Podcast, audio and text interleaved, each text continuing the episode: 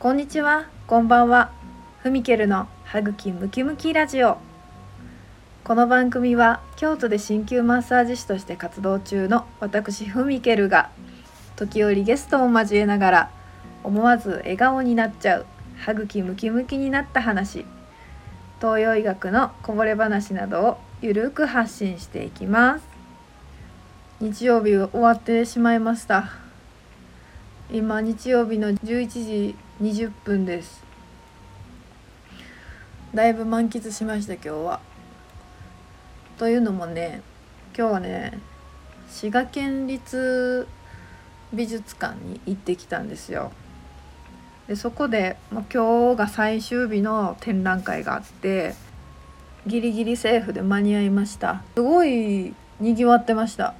あの隣にね県立図書館もあるしものすごいところですね。子どもたちが遊ぶエリアとかもあの充実してますし、うん、めっちゃ良かったですわ行って。何回か行ったことあるんですけど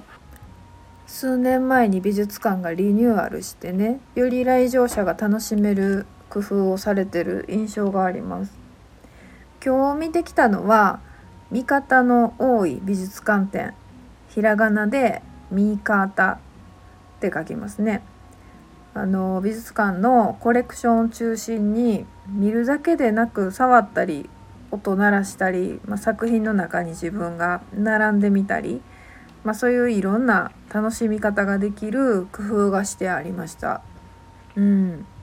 これねもうあの美術館あるあるなんですけど静かにねもう静かにしてないといけない。音立てちゃいけない。触っちゃいけない。近づいちゃいけない。もういろんなこうダメダメダメがあるじゃないですか。ダメダメダメもあるしべきべきべきもあると思うんですよ。ダメダメとべきべきが多いから美術館って静かにしちゃいけあししないといけないえっ、ー、とあとなんか真面目に見るべきとかね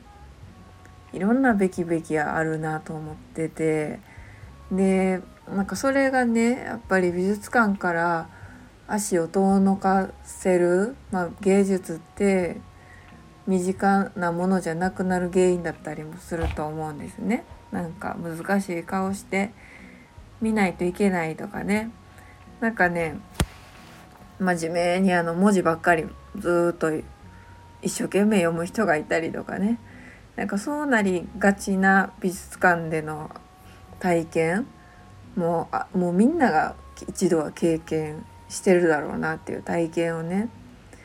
あのー、あると思うんですけど今回のねその見方の多い美術館展はねあえて見る視点をね近づけたり遠ざけたりあの展示の高さ変えてたり車椅子の人ってあの車椅子に座ってるからいつも見上げるような高さにで見てるじゃないですか私たち立った姿勢と比べて。じゃなくて逆に車椅子に座ってる方が見やすい視点に作品を展示したらどうなるかとかなんかね新しい見方なんか見える世界もまたちょっと違ったりとか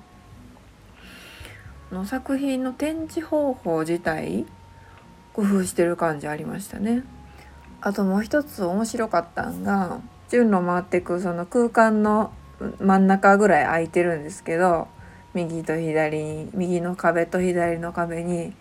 あ作品展示してあってその間ってぽっかり空いてるじゃないですか広く。そこに机が置いてあってポストイット置いてあるんですね。ポストイットとペンが置いてあって。で作品の横にボードが置いてあって。自分がその絵やらね何か彫刻やら見て思ったこととかなんかこんな風に見えた何々やと思ったとかそういうね言葉を書いて書いたものを貼ってあって子供の字とかで書いてあるんですよ。の中で女の人が一人佇んでてで手にはおそらくお花のようなものを持ってるで池のほとりに佇んでんのかな？青い背景の絵だったんですけどちっちゃい子の字でね「そのお花は誰にあげるのかな?」とかあの隕石が衝突して地球が水浸しになったとか もう子どもの想像力でいろいろ書いてあったり、ま大人の人も書いてるんですよ。うん、その人がこんなこと思ったっていうのを見るのすごい面白いですよね。日本ってもう美術館に行くっていう人ってすごい少ないらしいんですね。私大学の学生時代もどうやったら美術館に来る人が増えるんだろうっていうこととかをねみんなでね考えたり調査したりねしてましたね。私はもうめっちゃあかん学生やったんでその授業は取れなかったんですけど。あのでもねやっぱ感じてました。私たちは好きやから行くけど普通のなんかその辺に歩いてる商店街のおっちゃんとか美術館行かないじゃないですか。なんかそんだけな、まあ、美術館に行くのが趣味ですとかっていうとねあ高尚な趣味をお持ちですねみたいな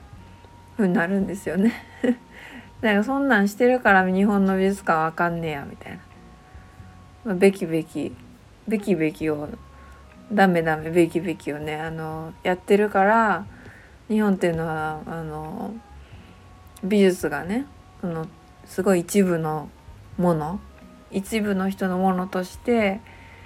あの思われてしまうんだみたいなね。高尚な趣味とかね。全然そんなことないよっていう ことを、まあ、伝えていくためには美術館の在り方自体を